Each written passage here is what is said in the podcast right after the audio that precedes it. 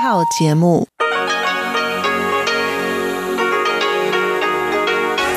ที่นี่สถานีวิทยุเรดิโอไต้หวันอินเตอร์เนชันแนล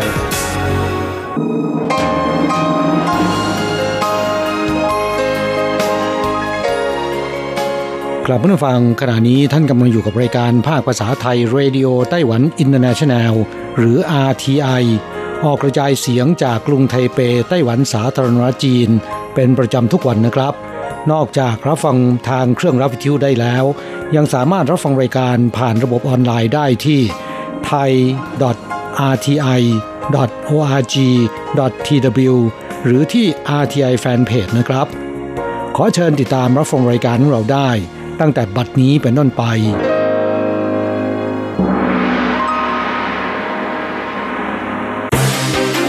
ลำดับแรก ขอเชิญติดตามรับฟัง ข่าวประจำวัน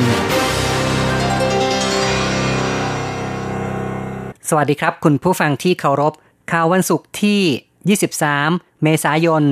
พุทธศักราช 2564 รายงานโดยผมแสงชัย กิตติภูมิวงศ์หัวข้อข่าวที่น่าสนใจมีดังนี้ ธนาคารอเมริกากลางจัดตั้งสำนักงงานในไต้หวัน นับเป็นครั้งแรกในเอเชีย กระทรวงการต่างประเทศช่วยเหลือนักศึกษาต่างชาติสมัครงานกับผู้ประกอบการไต้หวัน การดำเนินมาตรการต่อสู้ภัยแล้งระยะที่ 2 เพิ่มน้ำได้วันละ 520,000 ตัน ต่อไปเป็นรายละเอียดของข่าวครับ ความสำคัญของไต้หวันเป็นที่ประจักษ์ในระดับโลกอีกครั้ง นายซูเจียนหลงรัฐมนตรีกระทรวงการคลัง และดรแดนเต้มอสซี่ประธานธนาคารอเมริกากลาง Central American Bank for Economic Integration หรือ CABEI ทำพิธีลงนามข้อตกลงการจัดตั้งสำนักงงานระดับประเทศของ CABEI ในไต้หวัน สาธารณรัฐจีน ผ่านทางระบบวิดีโอเมื่อวันที่ 23 เมษายน เวลา 8 นาฬิกากระทรวงการคลังชี้ว่า นับเป็นครั้งแรกที่ CABEI จัดตั้งสาขาในเอเชีย จะเป็นประโยชน์ต่อการเสริมความคึกคัก ตลาดการเงินของไต้หวัน กระชับความสัมพันธ์แนบแน่นมากขึ้น ตลอดจนส่งเสริมไต้หวันให้เป็นที่ยอมรับของนานาชาติมากขึ้นรวนชิงหวา รัฐมนตรีช่วยกระทรวงการคลังกล่าวว่า就今天早上签署的这个这个协议啊这个这个协定呢可以讲การลงนามในตอนเช้าเป็นการจัดตั้งสำนักงานระดับประเทศในเอเชียของ CABEI ไม่ใช่เรื่องง่าย แสดงให้เห็นว่าไต้หวันมีความสำคัญ ทั้งนี้ไต้หวันถือเป็นตลาดทุนสำคัญในการออกตราสารหนี้ในเอเชียของ CABEI กระทรวงการคลังชี้ว่า CABEI จัดตั้งขึ้นตั้งแต่ปี 1960 สำนักงงานใหญ่อยู่ที่กรุงเตกูซิกันปาประเทศฮอนดูรัส มีวัตถุประสงค์เพื่อพัฒนาเศรษฐกิจและสังคมในอเมริกากลาง มีสมาชิก 15 ประเทศ ไต้หวันเข้าร่วมเป็นสมาชิกเมื่อปี 1992 และถือเป็นผู้ถือหุ้นรายใหญ่ที่สุดในบรรดาสมาชิกนอกเขตอเมริกากลาง กระทรวงการต่างประเทศและสภาพัฒนาการค้า ระหว่างประเทศหรือว่าไตตราของไต้หวันถแถลงข่าวในวันที่ 23 เมษายน ร่วมกันดำเนินโครงการช่วยเหลือจัดหางาน ให้แก่นักศึกษาต่างชาติ จากประเทศเศรษฐกิจเกิดใหม่ และมิตรประเทศของไต้หวัน จะดำเนินโครงการตั้งแต่ปลายเดือนพฤษภาคม ถึงเดือนสิงหาคม จัดกิจกรรมเฉพาะสำหรับนักศึกษาจากประเทศในลาตินอเมริกา แอฟริกา และตะวันออกกลาง ยังเป็นการช่วยเหลือจัดหาบุคลากร ให้แก่ผู้ประกอบการไต้หวันที่ต้องการบุกเบิกขยายตลาดในต่างประเทศ ถือเป็นการสร้างภาวะชนะสองฝ่าย กระทรวงศึกษาธิการชี้ว่าตั้งแต่ปี 2016 ถึง 2020 นักศึกษาต่างชาติมาศึกษาต่อในไต้หวันมีจำนวน 456,000 คน ในช่วง 8 ปีที่ผ่านมา นักศึกษาต่างชาติสำเร็จการศึกษาแล้วทำงานอยู่ในไต้หวันเกินกว่า 20,000 คน เนื่องจากเล็งเห็นจุดเด่นนักศึกษาต่างชาติ เข้าใจวัฒนธรรมบ้านเกิด และวัฒนธรรมไต้หวัน กระทรวงการต่างประเทศและไตรต้า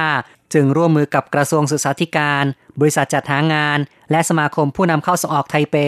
ช่วยเหลือนักศึกษา ชาวต่างชาติ สมัครงานกับผู้ประกอบการของไต้หวันข้าวต่อไปนะครับไต้หวันกำลังเผชิญกับภัยแล้งรุนแรงที่สุดในรอบ 56 ปี เขื่อนหลายแห่งเหือดแห้งลงเรื่อยๆ ภาคใต้แห้งแล้งที่สุด ณ ตอนเที่ยงวันที่ 22 ปริมาณน้ำในเขื่อนต่างๆ เหลือต่ำกว่า 10%เขื่อนที่ 2 ของเขื่อนเปาซานเหลือ 5.8%เขื่อนเตอจีเหลือ 3.9%เขื่อนหลีเหลือ 6.5%และเขื่อนจงหวนเหลือ 9%กระทรวงเศรษฐการดำเนินการ 3 แนวทางคือ ประหยัดน้ำผันน้ำและหาแหล่งน้ำเพิ่ม โดยเริ่มมาตรการต่อสู้ภัยแล้ง ระยะที่ 2 ตั้งแต่วันที่ 24 มีนาคมที่ผ่านมา หวังเหมยฮวา รัฐมนตรีว่าการกระทรวงเศรษฐการให้สัมภาษณ์สื่อมวลชนว่า มาตรการต่อสู้ภัยแล้ง ระยะที่ 2 เดิมคาดว่าจะเพิ่มน้ำได้วันละ 168,000 ตัน หลังดำเนินการแล้ว เพิ่มน้ำได้เป็นวันละ 520,000 ตัน โดยเฉพาะในเขตสัญญาณสีแดง ซึ่งแห้งแล้งมาก ได้แก่เมียวลี่ ไทจง จางฮวา เพิ่มน้ำได้วันละ 240,000 ตัน ประกอบกับการดำเนินการมาตรการประหยัดน้ำในภาคกลาง จ่ายน้ำ 5 วัน หยุดจ่าย 2 วันทำให้ประหยัดน้ำได้อย่างมีประสิทธิภาพ หวังเหมฮวาบอกว่าในเขตนครเกาสงได้หาแหล่งน้ำเพิ่มและผันน้ำแต่ละวันมีน้ำเพิ่ม 200,000 ตัน กระทรวงเศรษฐการได้ร่วมมือกับนครเกาสงทำการขุดเจาะบ่อบาดาล 60 บ่อ ต่อไปเป็นข่าวเรื่องผู้พาะเลี้ยงสัตว์น้ำเมืองผิงตงทำไส้กรอกปลาเก๋า เมืองผิงตงทางภาคใต้ของไต้หวันจัดเป็นแหล่งเพาะเลี้ยงสัตว์น้ำที่สำคัญ ผลผลิตที่มีชื่อเสียงคือปลาเก๋าซึ่งส่งออกไปจีนคิดเป็นสัดส่วน 80%ถือว่ามีความเสี่ยงสูง เนื่องจากพึ่งพาตลาดเดียวมากเกินไป หวังเจ๋อเชียน ผู้เพาะเลี้ยงสัตว์น้ำซึ่งเคยได้รับคัดเลือกเป็นเกษตรกรดีเด่น 100 อันดับแรกของไต้หวัน พัฒนาไส้กรอกปลาเก๋าเพื่อขยายตลาดให้กว้างขวางมากขึ้น หวังเจอเชียนวัย 33 ปี ได้รับฉายาเป็นผู้เพาะเลี้ยงสัตว์น้ำด้วยเทคโนโลยี สืบทอดกิจการจากปิดาผ่านมา 8 ปีแล้ว ได้ใช้ระบบซอฟต์แวร์ควบคุมบ่อเลี้ยงปลา พัฒนาเทคโนโลยี การเพาะเลี้ยงให้มีความทันสมัย มีระบบตรวจสอบย้อนกลับ นอกจากเพาะเลี้ยงปลาแล้ว ยังเป็นผู้ผลิตจำหน่ายลูกปลารายใหญ่อีกด้วย ข่าวต่อไปครับ หลังเกิดการระบาดโควิด -19 พฤติกรรมผู้บริโภคเปลี่ยนไป นิยมซื้อสินค้าออนไลน์ สั่งอาหาร food delivery ซื้ออาหารกลับบ้านทำให้มีการใช้ภาชนะแบบครั้งเดียวทิ้ง ปริมาณขยะเพิ่มขึ้นอย่างรวดเร็ว ในวาระวันคุ้มครองโลก 22 เมษายนทบวงสิ่งแวดล้อมแถลงข่าวที่ย่านซีเหมินติง ในกรุงไทเป เชิญกลุ่มอนุรักษ์สิ่งแวดล้อม และผู้ประกอบการร่วมตั้งบูธ 24 คูหา แสดงผลสำเร็จการลดขยะพลาสติก และการรีไซเคิล แมคโดนัลล์ยักษ์ใหญ่วงการฟาสต์ฟู้ดไต้หวัน ใช้ภาชนะผ่านการรับรองจากองค์การจัดการด้านป่าไม้ เปลี่ยนใช้เครื่องดื่มที่มีรูสำหรับการดื่ม เลิกใช้ฝาพลาสติกปิดถ้วยไอศครีม ลดขยะพลาสติกได้ปีละ 32 ตันลินซื่อเหวินผู้จัดการอาวุโสฝ่ายจัดซื้อของแมคโดนัลล์บอกว่า อย่างเช่นถ้วยไอศครีม พวกเราเลิกใช้ฝาพลาสติก ลดปริมาณพลาสติกได้ปีละ 32 ตัน ในปี 2019 เราเริ่มบอกผู้บริโภคว่าเครื่องดื่มสามารถดื่มโดยตรงจากรูที่ฝา โดยไม่ต้องใช้หลอด เว็บช้อปปิ้ง Momo แชมป์อีคอมเมิร์ซของไต้หวันมียอดขายพุ่งสูงกระแสในช่วงการระบาดโควิด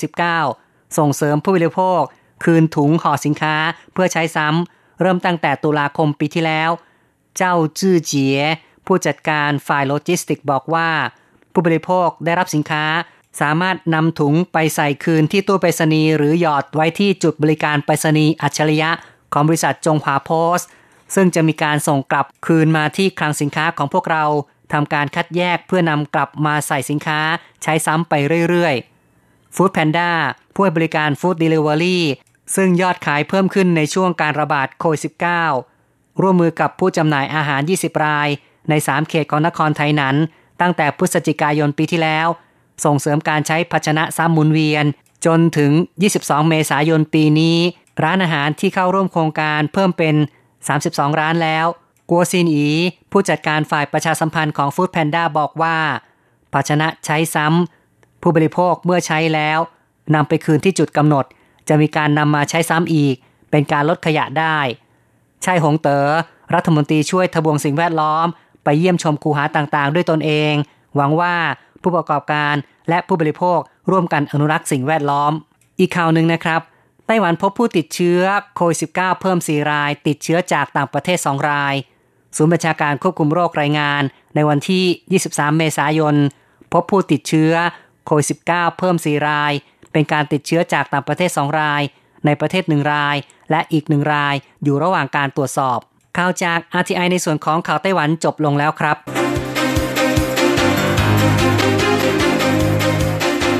ต่อไปขอเชิญฟังข่าวต่างประเทศและข่าวจากเมืองไทยค่ะ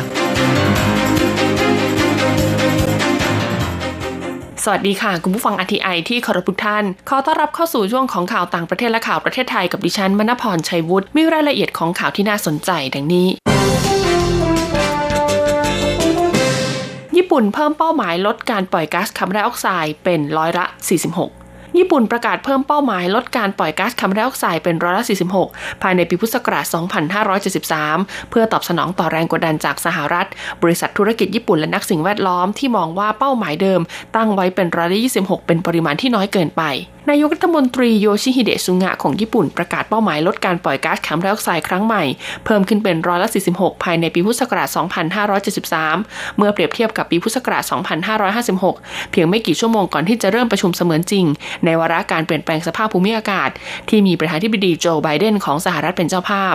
ขณะนี้ญี่ปุ่นกำลังพิจารณานโยบายด้านพลังงานของปีนี้ และระบุว่าจะตั้งเป้าลดการใช้พลังงานเชื้อเพลิงถ่านหิน ที่ปล่อยก๊าซคาร์บอนในกระบวนการผลิตไฟฟ้าแบบผสมแต่จนถึงขณะนี้ญี่ปุ่นยังคงสนับสนุนการใช้ถ่านหินอยู่ เนื่องจากเริ่มสร้างเตาปฏิกรณ์ได้ค่อนข้างช้า หลังประสบเหตุภัยพิบัตินิวเคลียร์ฟุกุชิมะไดอิชิ จนต้องปิดตัวลง ทั้งนี้สหรัฐกำลังพยายามกอบกู้ความน่าเชื่อถือในการรับมือปัญหาโลกร้อน หลังจากที่อดีตประธานาธิบดีโดนัลด์ทรัมป์ของสหรัฐ ได้ทำลายฉันทามติระหว่างประเทศในการลดการปล่อยมลพิษ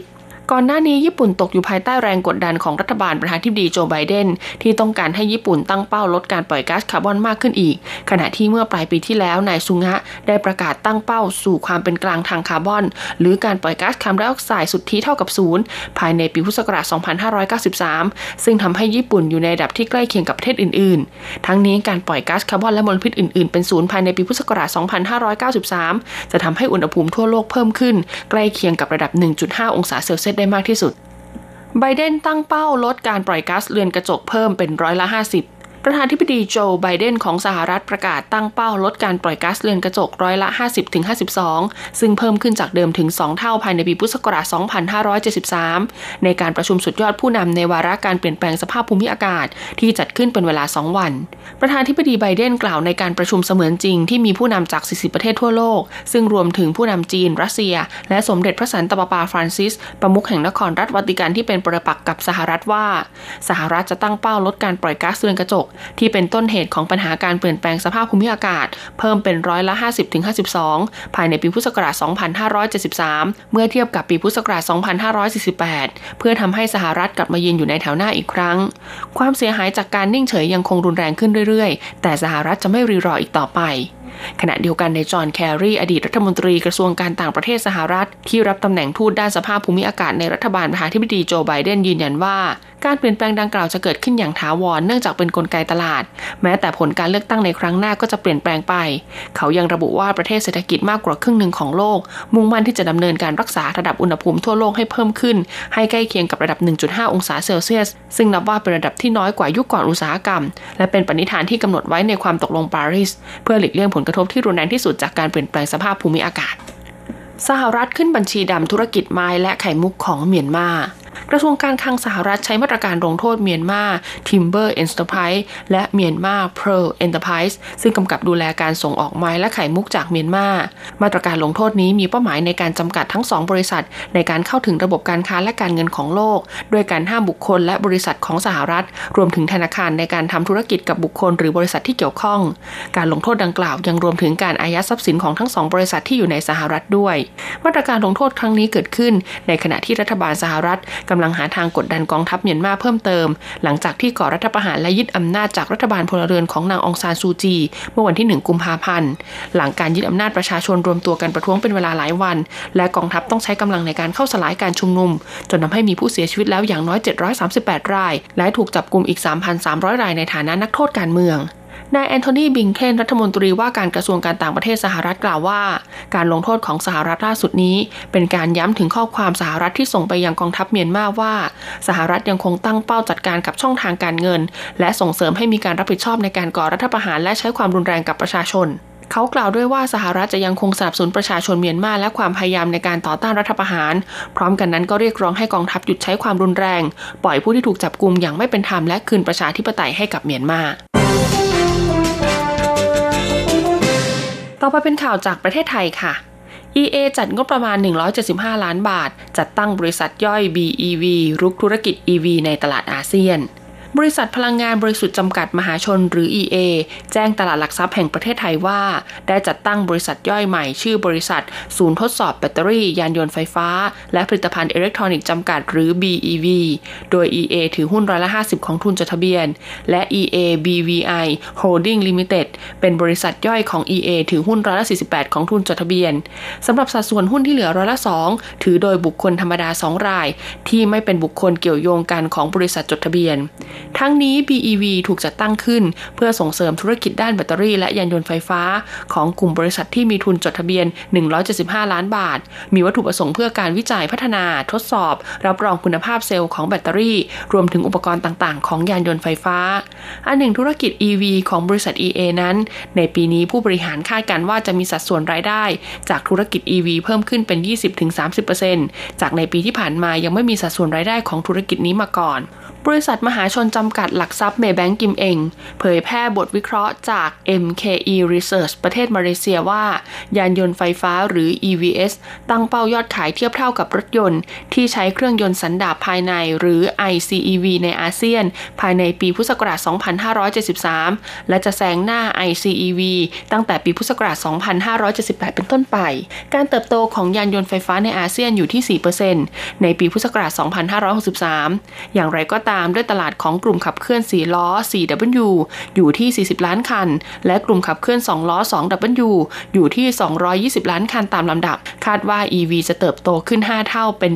20%ภายในปีพุทธศักราช 2568 โดยประเทศไทย อินโดนีเซีย และมาเลเซีย ถือเป็นตลาด 4W ที่ใหญ่ที่สุดในอาเซียนในแง่ของยอดขาย โดยครองส่วนแบ่งทางการตลาด 75%ในขณะเดียวกันก็เป็นศูนย์กลางการผลิตในอาเซียนด้วย ส่วนในกลุ่ม 2W ไทย เวียดนาม อินโดนีเซียและมาเลเซีย มีส่วนแบ่งตลาดที่สูงถึง 99%ในแง่ของยอดขาย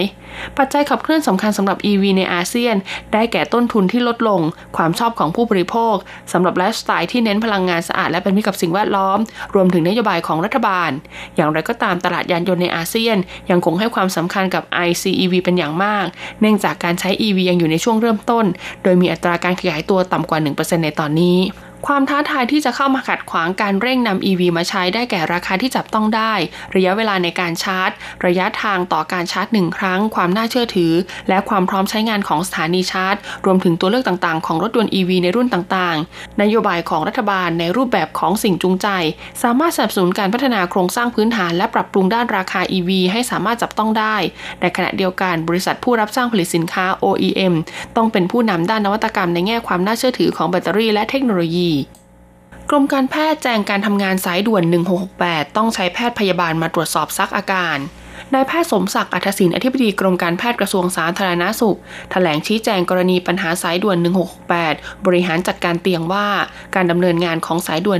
1668 เริ่มดำเนินงานมา 2 สัปดาห์ตั้งแต่วันที่ 9 เมษายน โดยมีทั้งหมด 20 คู่สาย เพื่อให้บริการจัดหาเตียงกับผู้ป่วยที่ไม่สามารถเข้าระบบ เนื่องจากมีการตรวจหาเชื้อโควิด ในแลบคลินิกเอกชน และยังไม่มีการประสานหาเตียงให้ผู้ป่วย ซึ่งจากการดำเนินงานที่ผ่านมา สามารถจัดหาเตียงให้ผู้ป่วยได้แล้ว 1,300 เตียงเหลือตกค้าง 400 คนอยู่ระหว่างรอเตียง จากผู้โทรศัพท์เข้ามาปรึกษาเรื่องของเตียง 3,000 สาย โดยผู้ที่โทรมามีทั้งผู้ที่ป่วยและเป็นญาติ ร้อนใจอยากได้รับการบริการ แต่เมื่อคัดกรองเหลือผู้ป่วยจริง 1,700 คน ขั้นตอนการทำงานในการประสานหาเตียง ต้องใช้เจ้าหน้าที่จิตอาสาที่มีความรู้เป็นแพทย์พยาบาล แบ่งเวลาทำงานปกติมารับโทรศัพท์ให้ข้อมูลประชาชน และสอบถามอาการประสานหาเตียง เพราะต้องคอยติดตามอาการผู้ป่วย จนกว่าจะเป็นเตียงในสถานพยาบาลหนึ่งคน ใช้เวลาในการสอบถามข้อมูลมากกว่าแค่จดชื่อหรือเบอร์โทรศัพท์ ต้องใช้เวลา 20-30 นาที และในกรณีผู้ป่วยมีอาการไม่รุนแรงสีเขียว โทรศัพท์ติดตามอาการวันเว้นวัน ส่วนผู้ป่วยสีแดงอาการรุนแรงโทรศัพท์ทุก 4 ชั่วโมง ส่วนผู้ป่วยที่มีอาการสีเหลืองโทรศัพท์วันละ 2 ครั้ง นายสมศักดิ์กล่าวว่าขณะนี้มีพยาบาลสนามที่สนใจมาเป็นจิตอาสา ช่วยรับโทรศัพท์หมายเลข 1668 อีก 230 คน แต่ยอมรับว่าปัญหาเรื่องความไม่เข้าใจระบบการทำงานอาจขาดความสามัคคี อยากให้ทุกฝ่ายใช้สติ และยินดีรับฟังความคิดเห็นของทุกฝ่าย พร้อมยอมรับว่าปัญหาผู้ป่วยที่ไม่เข้าระบบและรอเตียง ส่วนใหญ่มาจากการไปรับบริการตรวจหาเชื้อที่แลบเอกชน ที่ตอนแรกยังไม่ได้ประสานจับคู่กับสถานพยาบาลทำให้มีผู้ป่วยตกค้างรอรับการรักษา และยังพบว่าส่วนหนึ่งของการตรวจที่แลบที่ไม่ได้มาตรฐานทำให้เกิดผลบวกลวง ซึ่งติดเชื้อทั้งๆทที่ไม่ได้ป่วย ทั้งนี้ก็พบผลตรวจที่คาดเคลื่อนนับสิบคน ส่งผลให้ผู้ที่รับแจ้งผลเกิดความวิตกกังวล และต้องไปรวมกับผู้ป่วยที่ติดเชื้อ ซึ่งตรงนี้น่าเป็นห่วงมาก จึงอยากให้ประชาชนไปเลือกรับบริการตรวจโควิด -19 ในแลบที่ได้มาตรฐาน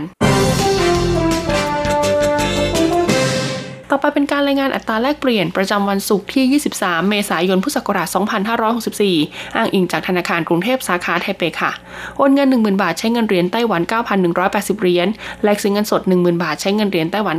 9,530 เหรียญสำหรับการแลกซื้อเงินดอลลาร์สหรัฐ 1 ดอลลาร์สหรัฐใช้เงินเหรียญไต้หวัน 28.380 เหรียญ จบการรายงานข่าว สวัสดีค่ะ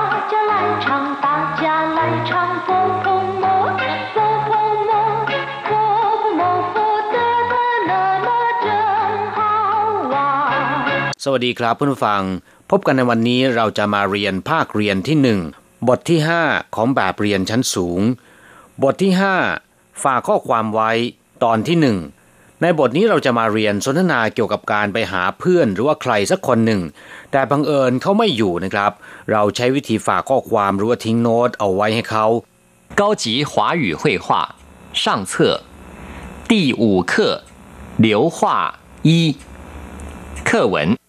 糟糕，门锁着，他出去了。你没先跟他约好吗？我想他这个书呆子平常哪儿也不去，不是在图书馆就是在宿舍，所以就直接来了。既然他不在，只好在他门上留张字条告诉他，省得我们再跑一趟。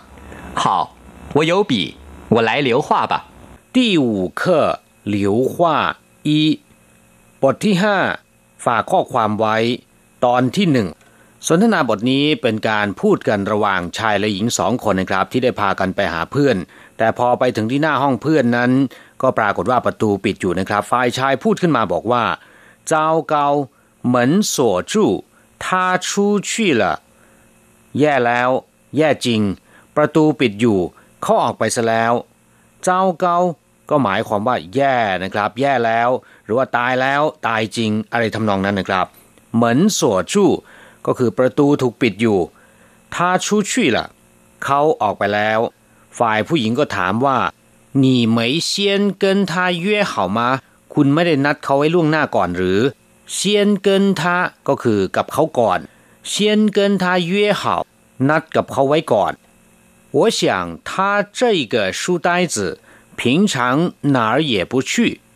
不是在图书馆，就是在宿舍，所以就直接来了。ผู้ชายตอบว่า ผมคิดว่านอนหนังสือคนนี้ ปกติไม่ไปไหน ไม่อยู่ที่ห้องสมุดก็จะอยู่ที่หอพักจึงตรงมาเลย我想ก็คือผมคิดว่า书呆子ก็คือนอนหนังสือหรือว่าผู้คงแก่เรียน平常ก็คือปกติ哪儿也不去ไม่ไปที่ไหนนะครับ 不是在图书馆ไม่อยู่ที่ห้องสมุด图书馆ก็คือห้องสมุด就是在宿舍ก็จะอยู่ที่หอพัก宿舍คือหอพัก所以就直接来了ดังนั้นจึงตรงมาเลย所以ก็คือดังนั้น直接ตรงไม่อ้อมค้อม所以就直接来了ดังนั้นจึงตรงมาเลยโดยที่ไม่มีการนัดหมายไว้ก่อน ฝ่ายผู้หญิงพูดขึ้นอีกว่า既然他不在只好在他门上留张字条告诉他省得我们再跑一趟เมื่อเขาไม่อยู่ เราก็ต้องทิ้งโน้ตหรือว่าทิ้งข้อความไว้ที่ประตู เพื่อที่เราจะไม่ต้องมาอีกหนึ่งรอบ หรือเพื่อที่เราจะได้ไม่ต้องเสียเวลามาอีก好我有笔我来留话吧ตกลงหรือว่าโอเค หรือดี ผมมีปากกา ผมเขียนโน้ตไว้ก็แล้วกัน ปีก็คือปากกานะครับ หลิวหว่าก็คือทิ้งคำพูดเอาไว้ หรือว่าฝากข้อความไว้ ฝากโน้ตเอาไว้นะครับ หลังจากที่ทราบความหมายของคำสนทนาในบทนี้ไปแล้ว ต่อไปขอให้พลิกไปที่หน้า 24 เราจะไปเรียนรู้คำศัพท์ใหม่ ๆ ในบทนี้นะครับสัวถ้าเป็นนามก็แปลว่ากุญแจ ถ้าเป็นกริยานะครับก็คือใส่กุญแจ อย่างเช่นว่าสัวเหมือนใส่กุญแจประตู โสเห่าหลายล็อกกุญแจให้เรียบร้อย ในสนทนาบทนี้บอกว่า เหมือนโสจะพูดสลับกับคำว่า โสเหมือน ที่แปลว่าปิดประตู มีความหมายว่าประตูถูกล็อก หรือว่าถูกใส่กุญแจนะครับเย่แปลว่านัดหรือว่านัดหมาย เช่นว่าเย่เห่าละนัดไว้เรียบร้อยแล้ว ยี่เย่นัดหรือสั่งจองไว้ล่วงหน้า อย่างเช่นเราไปที่โรงพยาบาล บางครั้งจะต้องนัดหมายไว้กับหมอไว้ล่วงหน้า จะพูดว่า ยี่เย่เย่ติ้งหมายถึงนัดหมายหรือข้อตกลงเย่หุยนัดหมายกับคนอื่นเพื่อไปพบกัน อย่างเช่นว่า我有约会ผมมีนัด我和罗小姐有约会ผมมีนัดกับมิสโลนอกจากแปลว่านัดหมายแล้วนะครับคำคำนี้ยังแปลได้อีกหลายความหมายด้วยกัน อย่างเช่นว่าเหอเย่หรือว่าชี่เย่ก็แปลว่าสัญญานะครับ อย่างเหลาต้งชี่เย่หรือเหลาต้งเหอเย่ก็คือสัญญาจ้างงานที่ลูกจ้างทำกับนายจ้างนะครับ คนงานไทยที่มาทำงานในไต้หวัน ก่อนจะมาทำงานก็ต้องเซ็นสัญญากับนายจ้างก่อน สัญญาฉบับนั้นเรียกว่าเหลาต้งชี่เย่ก็คือสัญญาจ้างงานนั่นเองเถียวเย่หรือกงเย่แปลว่าสนธิสัญญาหรือข้อตกลงชูใต้จืหนอนหนังสือผู้ที่หมกมุ่นอยู่แต่หนังสือ หรือผู้คงแก่เรียน เมื่อแยกคำนี้ออกมานะครับก็จะได้ชูซึ่งเราเคยเรียนมาแล้ว แปลว่า หนังสือใต้จืแปลว่าคนโง่ คนทำอะไรเซ่อเซ่อซ่าซ่าสมองทึมหรือว่าสมองทื่อนะครับ เช่นว่าเห่าใต้เซ่อมาก ใต้เถาใต้เหนาไม่เต็มบาท คนหัวสมองทึมเมื่อนำคำว่าชูมารวมกับคำว่าใต้จืก็จะได้ความหมายใหม่นะครับ เป็นผู้คงแก่เรียน หรือหนอนหนังสือที่เอาตัวไม่ค่อยรอดนะครับ จื้อเถียวโน้ตหรือว่าข้อความที่เขียนไว้บนแผ่นกระดาษยาวคำว่าจื้อก็แปลว่าตัวอักษร ตัวหนังสือ อย่างเช่นเซิงจื้อคำศัพท์ใหม่ๆจื้อเตียนพจนานุกรมประธานุกรมจื้อหมู่ ตัวอักษร ตัวอักขระนะครับ อย่างเช่นในภาษาไทยมีตัวอักษร 44 ตัว เราจะพูดว่า44个字母อักษร 44 ตัว ส่วนคำว่าเถียวมีความหมายมากมายนะครับ แปลว่า ข้อ แปลว่ามาตรา อย่างเช่นว่าตีอีเถียวข้อที่หนึ่งมาตราที่หนึ่งหรือเป็นคำที่บอกถึงลักษณะสันฐานของสิ่งของว่ามีลักษณะยาว หรือเป็นแท่ง เป็นเส้น อย่างเช่นว่า จินเถียวทองแท่ง อีเถียวเชียงเยียน บุรีหนึ่งห่อหรือบุรีหนึ่งแถว อีเถียวเฉินจืเชือกหนึ่งเส้น แต่เมื่อนำเอาจื้อและเถียวมารวมกันแล้วนะครับ จะหมายถึงแผ่นกระดาษที่มีข้อความหรือว่ามีโน้ตเขียนอยู่นะครับ เรียกว่าจื้อเถียวทั้งเป็นศัพท์บอกจำนวน มีความหมายแสดงถึงจำนวนครั้งที่เดินเขินไปมา เป็นครั้งรูปเป็นเที่ยวนะครับ อย่างเช่นว่าหัวเย่าหวยท่กัวยทั้งผมจะเดินทางกลับเมืองไทยหนึ่งรอบหนึ่งครั้งหนึ่งเที่ยวนะครับชิงหนี่เผาอีทั้งขอให้คุณไปรอบหนึ่งรบกวนคุณไปครั้งหนึ่ง หลิวว่า ทิ้งคำพูดเอาไว้ หรือฝากข้อความไว้คำว่าหลิวนะครับ แปลว่าหยุดอยู่กับที่ ยังคงอยู่กับที่ไม่จากไป เช่นหลิวใจสู้เช่อหยุดอยู่กับที่หอพักหลิวเฉาอยู่เฝ้าหลิวอี้เฉาหมายถึงเหลือกลเม็ดเด็ดพรายเอาไว้สักอย่าง โดยไม่ยอมถ่ายทอดให้หมดนะครับ เรียกว่าหลิวอี้เฉาหลิวอี้แปลว่าระมัดระวัง ส่วนคำว่าขว้านะครับ แปลว่าคำพูดคำสนทนา ภาษา อย่างเช่นว่าโชขว้าแปลว่าพูด สนทนา จงกัวขว้าภาษาจีน ไทยกัวขว้าภาษาไทย เมื่อนำหลิวกับขว้ามารวมกันแล้วนะครับ จะหมายถึง ฝากคำพูดไว้หรือว่าทิ้งคำพูดไว้ เช่น เวลาที่เราไปหาใครสักคนหนึ่งแต่ไม่เจอ แล้วเราก็ไม่อยากจะไปอีกนะครับ เราก็จะใช้วิธีทิ้งคำพูดไว้ หรือฝากคำพูดไว้ เราเรียกว่าหลิวขว้า อาจจะเขียนข้อความทิ้งไว้ หรือว่าฝากคำพูดไว้กับคนอื่นก็ได้นะครับ หลังจากอธิบายความหมายของคำศัพท์ใหม่ในบทนี้ไปแล้ว ต่อไปเราจะไปทำแบบฝึกหัดกัน เย่ปู้คำคำนี้แปลว่า ไม่ทั้งนั้นนะครับ อย่างเช่นว่า什么也不要อะไรก็ไม่เอาทั้งนั้น不是就是ก็แปลว่า ไม่ใช่อย่างหนึ่ง ก็เป็นอย่างหนึ่งนะครับ อย่างเช่นว่า不是在工厂就是在宿舍 ไม่อยู่ในโรงงาน ก็อยู่ที่หอพัก จี้หลานจือเห่าเมื่อเป็นก็ต้อง อย่างเช่นว่า จี้หลานท่去ปูชี่เมื่เมื่อเขาไม่ไป พวกเราก็ต้องไป ครับผู้ฟังหลังจากเรียนไปแล้ว ขอให้นำไปหัดพูดนะครับ ภาษาจีนของคุณก็จะดีขึ้นเรื่อยๆ เราจะกลับมาพบกันใหม่ ในบทเรียนถัดไป สวัสดีครับ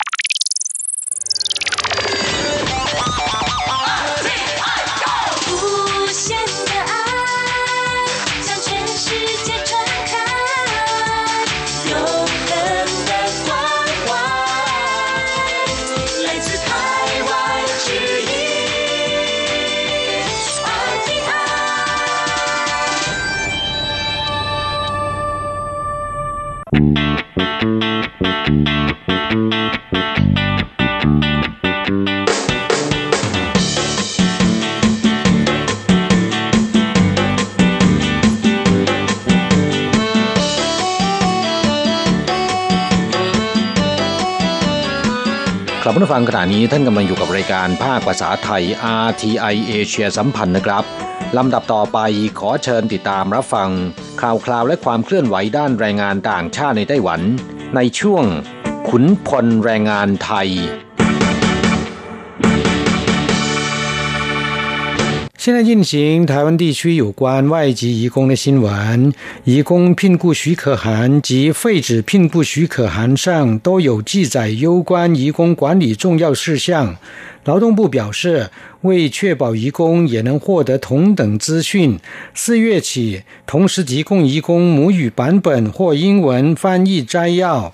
ครับผู้ฟังช่วงนี้มาฟังข่าวคราวด้านแรงงานต่างชาติในไต้หวันกันนะครับ ข่าวแรกกระทรวงแรงงานไต้หวันจัดทำใบอนุญาตทำงาน และใบเพิกถอนอนุญาตทำงานฉบับภาษาแม่ในจ้างต้องส่งให้แรงงานต่างชาติได้รับรู้สิทธิประโยชน์ของตน เริ่มบังคับใช้ตั้งแต่เดือนเมษายนนี้เป็นต้นไปนะครับ แรงงานต่างชาติที่เดินทางมาทำงานที่ไต้หวัน เมื่อรายงานตัวในสถานประกอบการหรือต่อนายจ้างเรียบร้อยแล้วนายจ้างจะต้องยื่นขอใบอนุญาตทำงานรายบุคคลต่อกระทรวงแรงงาน ภายในเวลา 15 วันนับแต่วันที่แรงงานต่างชาติเดินทางมาถึง และกรณีที่แรงงานต่างชาติทำผิดกฎหมาย ถูกตรวจพบอยู่เลยกำหนดระยะเวลาทำงาน หรือยกเลิกสัญญาจ้างก่อนกำหนด กระทรวงแรงงานจะออกใบเพิกถอนอนุญาตทำงาน ซึ่งมีการระบุรายละเอียดข้อมูลเกี่ยวกับสิทธิประโยชน์ และเหตุผลของการเพิกถอนใบอนุญาตทำงานของแรงงานต่างชาติ แต่ที่ผ่านมานะครับจะออกให้กับในจ้าง และก็เป็นฉบับภาษาจีนเท่านั้น เพื่อให้แรงงานต่างชาติได้รับรู้เกี่ยวกับสิทธิประโยชน์ทั้งตนพร้อมๆ กับในจ้าง เริ่มตั้งแต่เดือนเมษายนนี้เป็นต้นไป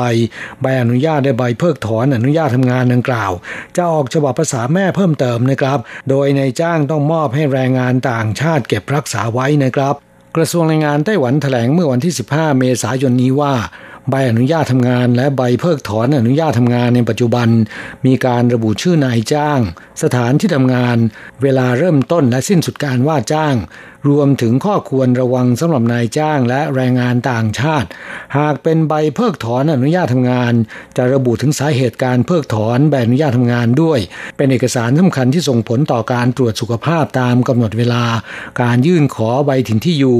การเปลี่ยนในจ้างและระยะเวลาทำงานในไต้หวันของแรงงานต่างชาติเป็นต้นนะครับ กระทรวงแรงงานไต้หวันชี้ว่า เพื่อให้แรงงานต่างชาติได้รับรู้ข้อมูลสำคัญจากใบอนุญาตทำงาน ซึ่งออกให้เป็นรายบุคคล และใบเพิกถอนอนุญาตทำงาน ตั้งแต่เดือนเมษายนนี้เป็นต้นไป ได้เพิ่มฉบับภาษาไทย เวียดนาม อินโดนีเซียและภาษาอังกฤษ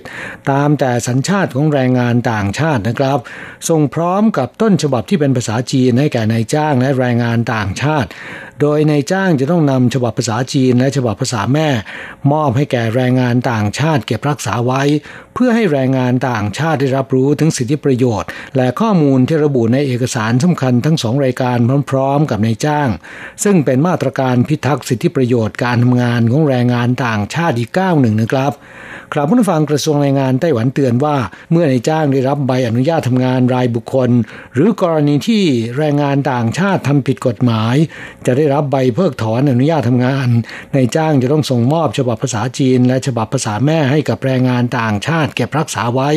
หากนายจ้างไม่ปฏิบัติตาม หรือไม่มอบใบอนุญาตทำงานให้แก่แรงงานต่างชาติ มีความผิดฐานฝ่าฝืนกฎหมายการจ้างงานมาตรา 5 วรรคสองข้อที่ 2 ห้ามในจ้างยึดหรือว่าเก็บเอกสารการทำงานของแรงงาน ผู้ใดฝ่าฝืนต้องระวางโทษปรับ 60,000ถึง3 0 0แสนเหรียญไต้หวันนะครับ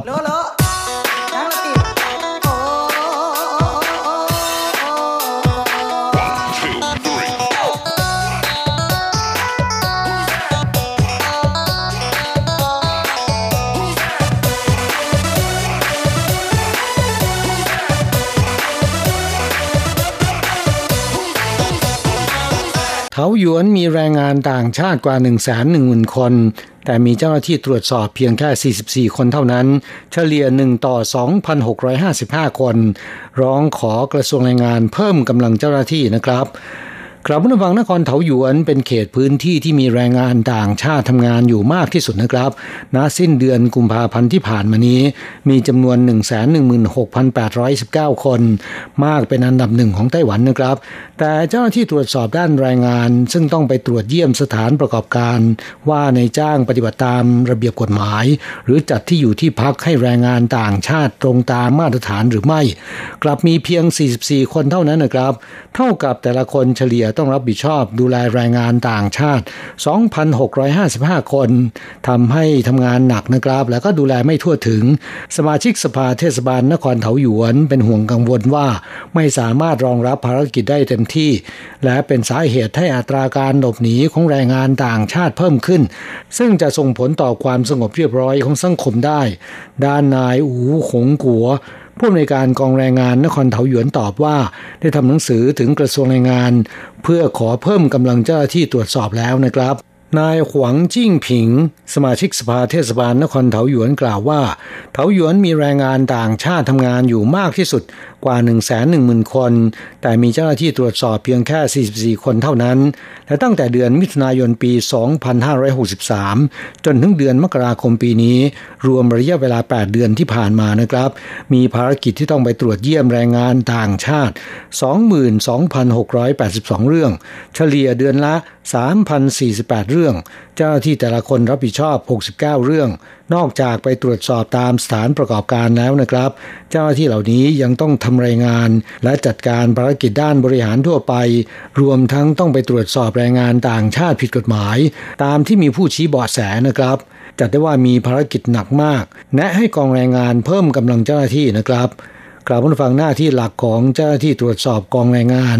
คือต้องเดินทางไปตรวจสอบสถานประกอบการ ที่นำเข้าแรงงานต่างชาติรายใหม่นะครับ เพื่อตรวจดูว่าในจ้างนี้ปฏิบัติตามกฎหมายกำหนดหรือไม่ รวมถึงการจ่ายค่าจ้างและก็ความปลอดภัย ตลอดจนสภาพแวดล้อมในที่ทำงานและหอพัก ขณะเดียวกันชี้แจงสิทธิประโยชน์ให้แก่แรงงานต่างชาติที่มาใหม่ได้รับทราบ โดยทั่วไปเจ้าหน้าที่ตรวจสอบกองแรงงานแต่ละคน จะตระเวนเดินทางไปตรวจสอบยังสถานที่ทำงานและสารประกอบการต่างๆ เดือนละ 10ถึง12 วัน แต่ละเดือนเนี่ยดำเนินการ 60ถึง70 แห่ง ขณะที่ต้องร่วมกับตำรวจต่างด้าวตำรวจตรวจคนเข้าเมืองในการตรวจจับแรงงานต่างชาติผิดกฎหมาย และลงโทษในจ้างที่ว่าจ้างชาวต่างชาติเข้าทำงานโดยไม่ได้รับอนุญาต ซึ่งในเถาหยวนแต่ละปีนะครับตรวจพบและส่งกลับแรงงานต่างชาติผิดกฎหมาย 1,800ถึง2,000 รายนะครับ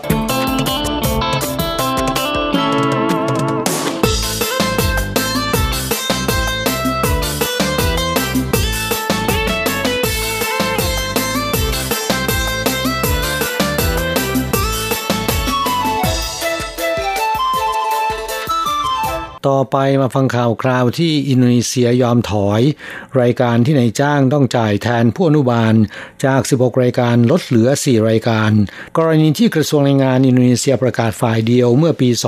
2563 ว่า เริ่มตั้งแต่ 15 มกราคมปีนี้เป็นต้นมา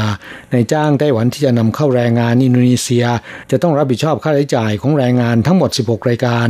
ตามนโยบายค่าใช้จ่ายแรงงานอินโดนีเซียที่เดินทางไปทำงานต่างประเทศเป็นศูนย์ต่ออมาประกาศว่านโยบายดังกล่าว ครอบคลุมตำแหน่งผู้อนุบาลในลูกเรือประมงเท่านั้น โดยค่าใช้จ่ายในการเดินทางมาทำงานที่ไต้หวันของแรงงานอินโดนีเซียทั้ง 16 รายการ ได้แก่ตั๋วเครื่องบินไปกลับ ค่าธรรมเนียมรับรองเอกสารและสัญญาจ้าง ค่าบริการจัดงานหรือค่าหัวคิว ค่าทำและเปลี่ยนหนังสือเดินทาง ค่าธรรมเนียมขอประวัติอาชญากรรม ค่าประกันสังคมของแรงงานอินโดนีเซียที่เดินทางไปทำงานต่างประเทศ ค่าตรวจโรคทั้งก่อนแล้วก็หลังเดินทางไปทำงาน ค่าอาหารที่พักและค่ารถก่อนการเดินทางและค่าฝึกอบรมเป็นต้น ตกประมาณ 70,000ถึง1 0 0 0 0แสนเหรียญไต้หวัน เป็นเหตุให้นายจ้างไต้หวันไม่พอใจ มีการนัดชุมนุมประท้วงหลายครั้งนะครับ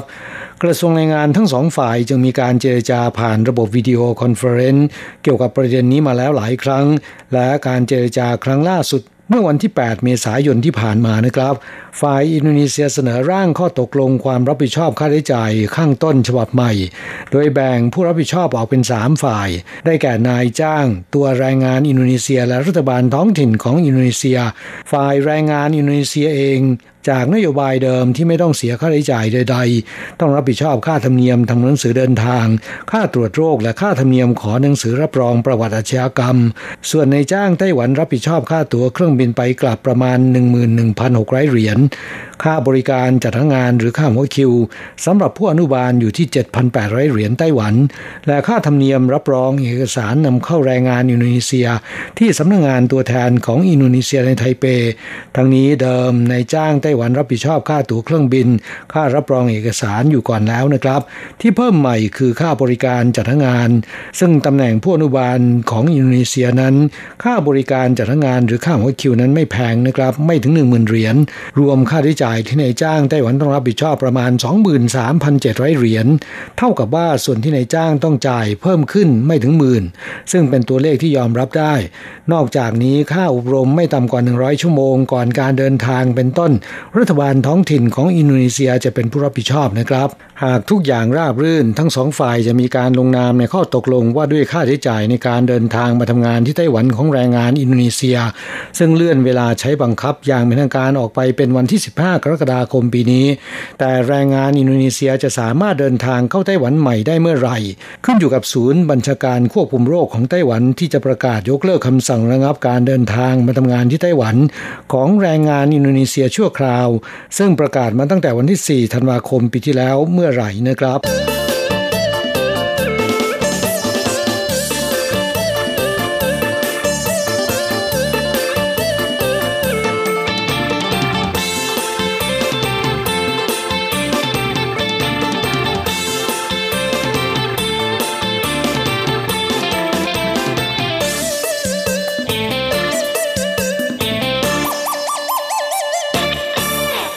ต่อไปมาฟังข่าวคราวของคนงานเวียดนามนะครับ คนงานเวียดนามผิดกฎหมายสวมบัตร ARC ของคนอื่น แต่ภาพถ่ายในบัตรหลอกกว่าตัวจริง ความแตกคิดจะหลบหนีตำรวจรู้ไตรวบทันควันนะครับ นายฟานแรงงานเวียดนามผิดกฎหมายวัย 26 ปี ขี่จักรยานไฟฟ้าแต่ฝ่าฝืนกฎจราจร ถูกตำรวจเรียกให้จอดขอตรวจบัตรถิ่นที่อยู่หรือ ARC นายฟานอ้างว่าไม่ได้พกติดตัวนะครับ แต่โทรเรียกให้เพื่อนช่วยถ่ายส่งมาทางสื่อโซเชียลได้ตำรวจเห็นภาพถ่ายในบัตรหล่อมากนะครับ ช่างต่างกับตัวจริงมากมายเสียเหลือเกินเมื่อความแตกแรงงานเวียดนามรายนี้ทิ้งรถจะหลบหนี แต่ถูกตำรวจที่มีประสบการณ์จับกลุ่มแรงงานเวียดนามรวบตัวไว้ได้ทันทีนำตัวกลับไปสอบสวนที่โรงพัก พบเป็นแรงงานผิดกฎหมาย และยังหนีคดีเมาแล้วขับด้วยนะครับครับผู้ฟังเมื่อคืนวันที่ 7 เมษายนที่ผ่านมานี้ตำรวจจากสถานีตำรวจต้ายานครไทยจงสองนาย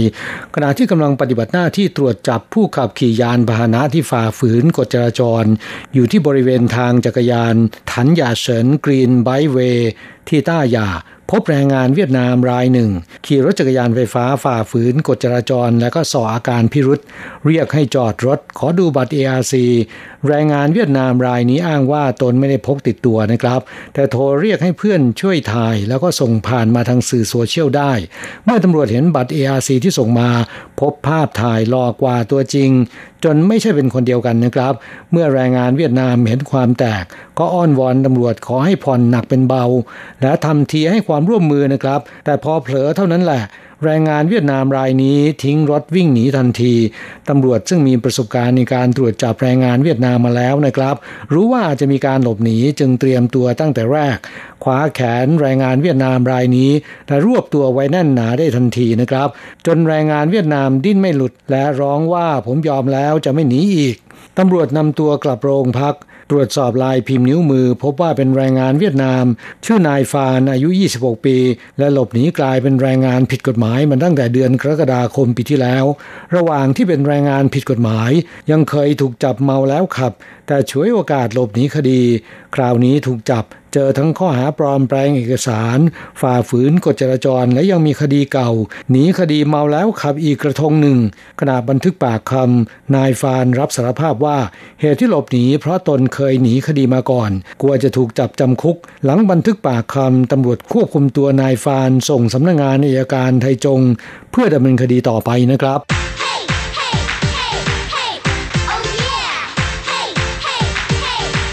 อยากรู้ไหมไต้หวันมีอะไรดี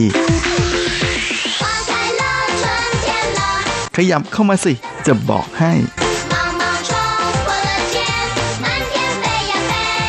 กับอะไรๆในไต้หวันเวอร์ชันเดี่ยวไมโครโฟน สวัสดีครับคุณฟังทุกท่านลาสำหรับสัปดาห์นี้อะไรๆในไต้หวันก็กลับมาพบกับคุณฟังแล้ว เช่นเคยลาหลังจากที่เราไปเที่ยวชมหิ่งห้อยกันมา 2 สัปดาห์นะสัปดาห์นี้เรากลับมาชมดอกไม้กันต่อดีกว่า เพราะว่าช่วงนี้ก็มีดอกไม้ใหม่ ๆ ให้เราได้ไปเดินดูกันอีกแล้ว นั่นก็คือเจ้าดอก绣球花 หรือดอกไฮเดรนเยีย โดยปกติช่วงที่ไฮเดรนเยียบานเยอะๆนั้นจะอยู่ช่วงประมาณต้นๆถึงกลางๆ เดือนพฤษภาคม แต่ว่าช่วง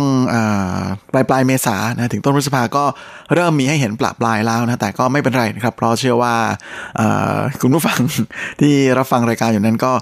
น่าจะไปรับฟังกันในช่วงประมาณปลายปลายพฤษภากันพอดีแล้วนะก็ถือเป็นการ plan การไปเที่ยวชมดอกไม้กันล่วงหน้าได้เลยนะเพราะว่าช่วงที่จะ peak สุดๆนะของการชมดอกไฮเดรนเยียก็น่าจะอยู่ช่วงประมาณหลังวันที่ 10 พฤษภาคมเป็นต้นไปนะจนถึงกลางเดือนมิถุนายน โดยสถานที่ชมดอกไฮเดรนเยียยอดฮิตนั้นก็คงจะไม่พ้นที่หยางหมิงซานนะฮะบริเวณแถวๆจูจื่อหูนะที่เป็นแหล่งชมดอก calla lily ด้วย แต่สำหรับเทศกาลชมดอกไฮเดรนเยียนะของจูจื่อหู ปีนี้ก็จะเริ่มตั้งแต่วันที่ 22 พฤษภาคมนะไปจนถึงวันที่ 20 มิถุนายน โดยวิธีเดินทางที่ง่ายที่สุดนะถ้าไปรถโดยสารสาธารณะนั้นก็คือนั่งรถไฟฟ้า ไปลงที่สถานีสือไผนะฮะหลังจากนั้นก็ให้ต่อรถเมล์สาย 128 หรือ S แปดนะฮะขึ้นไปลงที่จูจื่อหูได้เลยนะฮะหรือว่าถ้าไปลงที่สถานีเป่ยโถก็ต่อสาย 129นะฮะหรือ S9 ก็ได้เหมือนกัน แต่ว่าสาย 128 กับ 129 นี้เป็นรถเมย์ที่วิ่งเฉพาะในช่วงวันหยุดเท่านั้นนะครับ ถ้าไปวันธรรมดาก็จะไม่มี โดยที่สาย 128 นั้นจะวิ่งจนถึงเพียงแค่วันที่ 20 มิถุนายนเท่านั้น ก็เป็นรถเมย์สายพิเศษนะที่วิ่งเพื่อจะรับนักท่องเที่ยวรับส่งนักท่องเที่ยวในช่วงเทศกาลดอกคาราลิลลี่ที่ต่อด้วยดอกแฮร์รินเยียเลย ซึ่งที่จูจือฮูนั่นก็เป็นแหล่งชม 2 ดอกนี้ที่เก่าแก่นะเพราะฉะนั้นหลายคนอาจจะเคยไปมาแล้ว แต่ถ้าคุณอยากจะไปชมดอก ไฮเดนเยียนะฮะที่ใหม่ๆ นั้น ปีนี้มีหลายที่ที่น่าสนใจทีเดียวนะฮะอย่างเช่น ช่วงนี้ที่เปิดให้เข้าชมแล้วก็คือที่วันหลี่นะของนิวไทเปนะครับนั่นก็คือสวนที่มีชื่อว่า高家绣球花田 หรือสวนดอกไฮเดรนเยียตระกูลเกา โดยโซนที่อยู่ที่วันหลี่นั้นเป็น第三园区 นะฮะหรือโซนที่ 3 ซึ่งช่วงนี้ก็เปิดให้เข้าชมได้แล้วนะครับกับพื้นที่ที่มีการปลูกดอกไม้สวยๆเยอะแยะมากมายนะฮะที่กว้างขวางถึง 8,000 ผิง หรือประมาณ 16 ไร่กว่าๆ โดยเปิดให้เข้าชมนะฮะตั้งแต่8โมงเช้าไปจนถึง 1 ทุ่ม ซึ่งทางสวนก็บอกนะว่าช่วงพีคที่บานสะพรั่งเต็มที่นั้นก็จะตกประมาณวันที่ 10 พฤษภาไปจนถึงวันที่ 20 มิถุนา และที่นี่ก็มีดอกไฮเดนเยียมากมายสารพัดสีนะฮะทั้งสีขาวนวลสีฟ้าอ่อน สีเหลือง สีม่วง หรือสีแดงสดนะฮะมีทั้งหมด 8,000 ให้ได้ไปถ่ายรูปเช็คอินอัพไอจีกันนะครับ โดยการเดินทางนั้นก็สะดวกทีเดียวนะสามารถนั่งรถเมย์สาย 1815 หรือ 1068 ไปลงที่ป้ายว่านหลี่เฉียวโถนะฮะจากนั้นให้ต่อแท็กซี่ อีกประมาณ 10 นาทีนะฮะก็จะถึงสวนไฮเดนเยียแล้วลาเนื่องจากเป็นสวนเอกชนนะเพราะฉะนั้นก็เลยมีการเก็บค่าผ่านประตูนะฮะคนละ 100 NT ส่วนสำหรับใครที่อยากไปดูฟรีนะฮะ ก็มี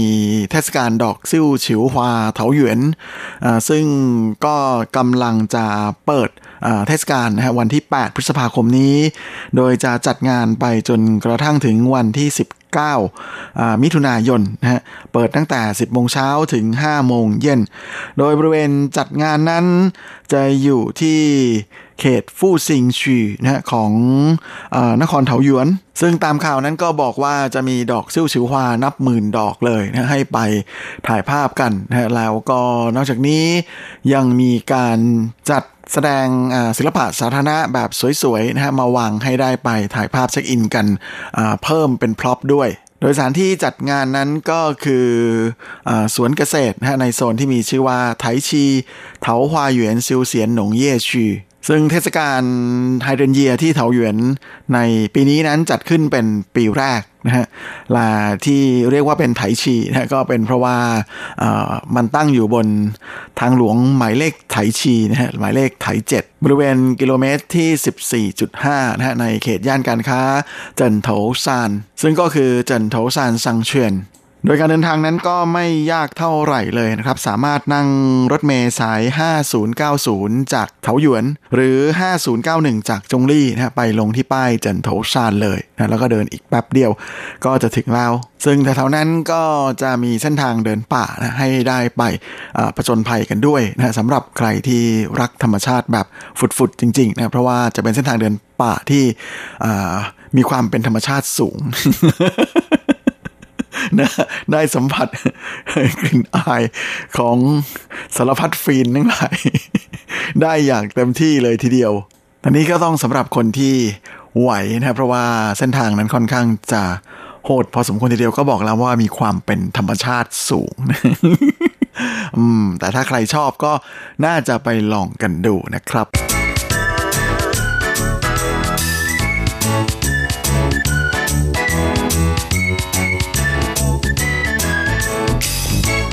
และสำหรับในช่วงของทีราพาไปเที่ยวสัปดาห์นี้นะก็จะเป็นช่วงท้ายของทริปการไปเที่ยวไทยนานนะที่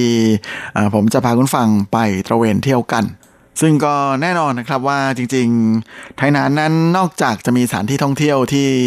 น่าสนใจนะทั้งในส่วนของธรรมชาติละประวัติศาสตร์แล้วนะในเวลากลางวันช่วงกลางคืนนะก็เป็นอะไรที่สนุกสนานไม่แพ้กันนะเพราะว่าที่นี่ก็มี night market หลายที่เลยทีเดียวโดยที่ดัง ๆ นั้นก็เห็นจะได้แก่ฮวาเหวียนเย่ชื่อนะฮะหรือ garden night market แต่ว่าเขาจะเปิดแค่เฉพาะคืนวันพฤหัสคืนวันเสาร์แล้วก็คืนวันอาทิตย์เท่านั้นนะฮะในขณะที่อีกหนึ่ง night market ที่น่าสนใจก็คือต้าตงเย่ชื่อนะฮะซึ่งจะเปิดคืนวันจันทร์คืนวันอังคาร แล้วก็คืนวันศุกร์ก็เรียกได้ว่าเป็นการสลับวันและนอกจากนี้ก็ยังมี night market ขนาดเล็กนะฮะอีก 2 แห่ง ก็คือเฉียวเป่ยเย่ซื่อนะที่จะเปิดคืนวันอังคาร และคืนวันศุกร์กับอีกแห่งหนึ่งก็คืออู่เซิงเย่ซื่อนะฮะที่จะเปิดคืนวันพุธ และคืนวันเสาร์ ราะฉะนั้นถ้าคุณฟังไปไถนานแล้ว อยากจะไปเดินเย่ซื่อนั้นคงจะต้องดูให้ดีนะครับว่าไปอยู่ที่ไถนานในคืนวันอะไรมิฉะนั้นไปผิดที่อาจจะไม่มีเย่ซื่อให้เดินเจอแต่ลานโล่งๆเหมือนที่ใครบางคนเจอมาแล้ว และของกินขึ้นชื่อนะฮะของไทยหนานนั้นก็จะเป็นของกินที่เรียกกันว่าเสี่ยวชื่อนะฮะเป็นของกินเล่นชามเล็กๆ แล้วก็มีที่เป็นในร้านก็เหมือนกันนะหรือว่าจะไปนั่งรับประทานที่เยซื่อก็ได้นะฮะโดยจะเป็นพวกประเภทตั้นใจเมี่ยนนะฮะน้ำที่ราดพะโล้แล้วก็มีกุ้งอยู่ตัวหนึ่งนะฮะหรือว่าหวานกล้วย ก็คล้ายๆกับประมาณขนมถ้วยแบบจีนที่จะเป็นแบบเค็มนะฮะแล้วก็ยังมีเฉาสั้นหยีนะฮะเป็นปลาสั้นหยีที่คล้ายๆกับปลาไหลนิดๆ นะฮะแล้วก็ผัดหมี่อร่อยทีเดียวนะฮะรวมไปจนถึงยังมีกวนไฉปั่นนะฮะที่เป็นขนมปังทอด แต่ว่าข้างในนั้นจะมีราดไส้ที่เป็นคล้ายๆกับซุปครีมนะฮะแล้วใส่ของนุ่นๆนี่นั่นหลายที่อร่อยทีเดียวนะฮะและแน่นอนว่ามาในนานก็ต้องชิมของพวกนี้นะรวมไปจนถึงอีกหนึ่งอย่างนะที่โด่งดังของไทยนานนั่นก็คือซื่อมูหยีหรือปลานวลจันทร์อันเรื่องชื่อนั่นเอง ดยอีกจุดหนึ่งที่ไปเที่ยวได้ทั้งกลางวันและกลางคืนนะแต่แนะนำให้ไปกลางคืนจะสวยกว่านะนั่นก็คือซอยเล็กๆ ที่เคยเป็นซอยอที่เหมือนกับ มันจะถูกทิ้งไปแล้วนะแต่กลับมาคึกคักอีกครั้งในระยะหลังนี้นะนั่นก็คือเจ้าเซินหนงเจียนะซึ่งจริงๆมีชื่อซอยว่าเป่ยซื่อเจีย แต่ว่าทุกวันนี้เป็นที่รู้จักในชื่อของเซินหนงเจียไปมากกว่าแล้วนะเพราะว่าในวัดนั้นในนั้นนะฮะมีวัดอยู่นะแต่ว่าเป็นวัดที่เส้นไหว้เทพเจ้าแห่งการเกษตร หรือเสินหนงเป็นหลัก นะฮะเป็นพระประธานก็เลยทำให้ซอยนี้ถูกเรียกเป็นเสินหนงเจียนะฮะด้วยความที่ซอยนี้นั้นเเคยถูกทิ้งร้างอยู่พักใหญ่นะก็ทำให้สิ่งก่อสร้างอาคารที่อยู่ในซอยนี้นะส่วนใหญ่นั้นจะเป็นแบบดั้งเดิมโบราณโบราณเลยทีเดียวนะฮะลาหลังจากที่มีภาพยนตร์มีโฆษณาไปใช้ซอยนี้ในการถ่ายทำมากๆเข้านะก็เลยทำให้กลายมาเป็นออีกหนึ่งแหล่งท่องเที่ยวเชิงวัฒนธรรมที่มีชื่อเสียงทุกวันนี้นะครับแม่บรรดาอาคารเก่าๆที่เคยถูกทิ้งร้างก็มีคนมาเช่าทำเป็นร้านขายของแบบชิคๆนะฮะกลายเป็นแหล่งของพวก文青นะฮะก็คือประมาณว่าเป็นร้านในแนววินเทจที่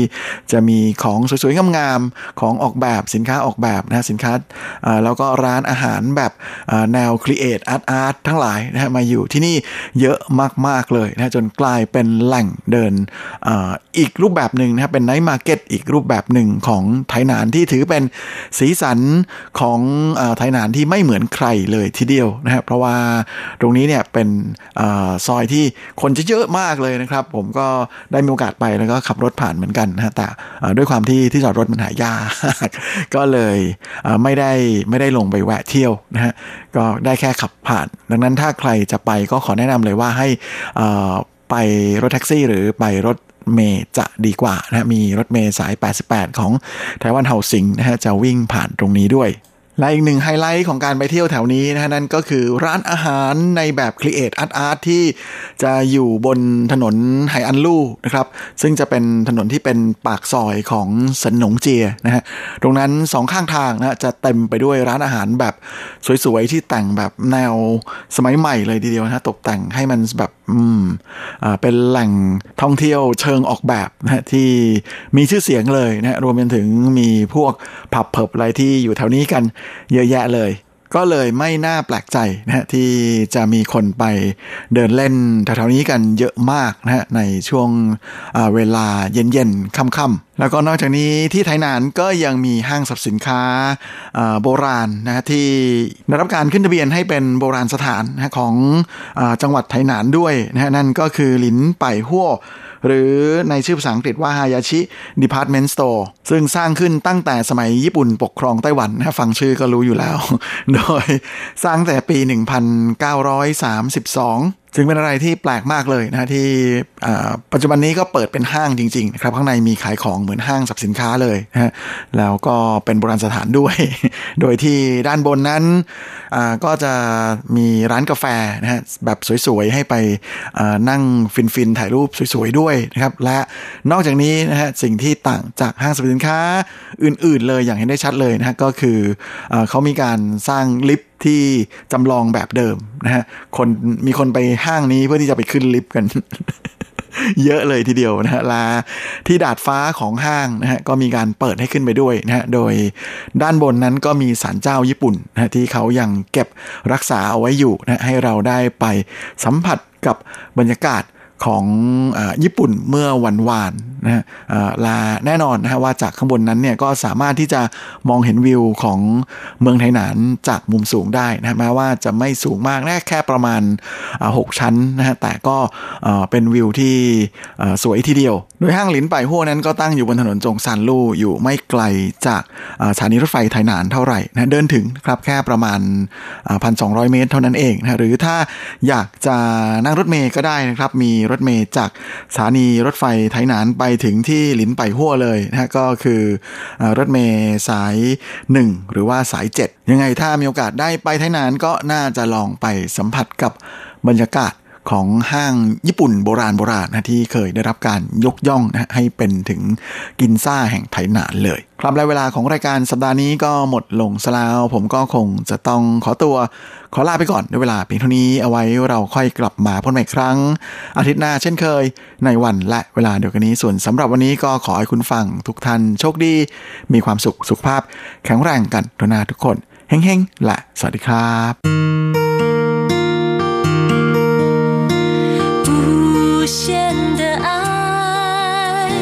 向全世界传开，永恒的关怀来自他。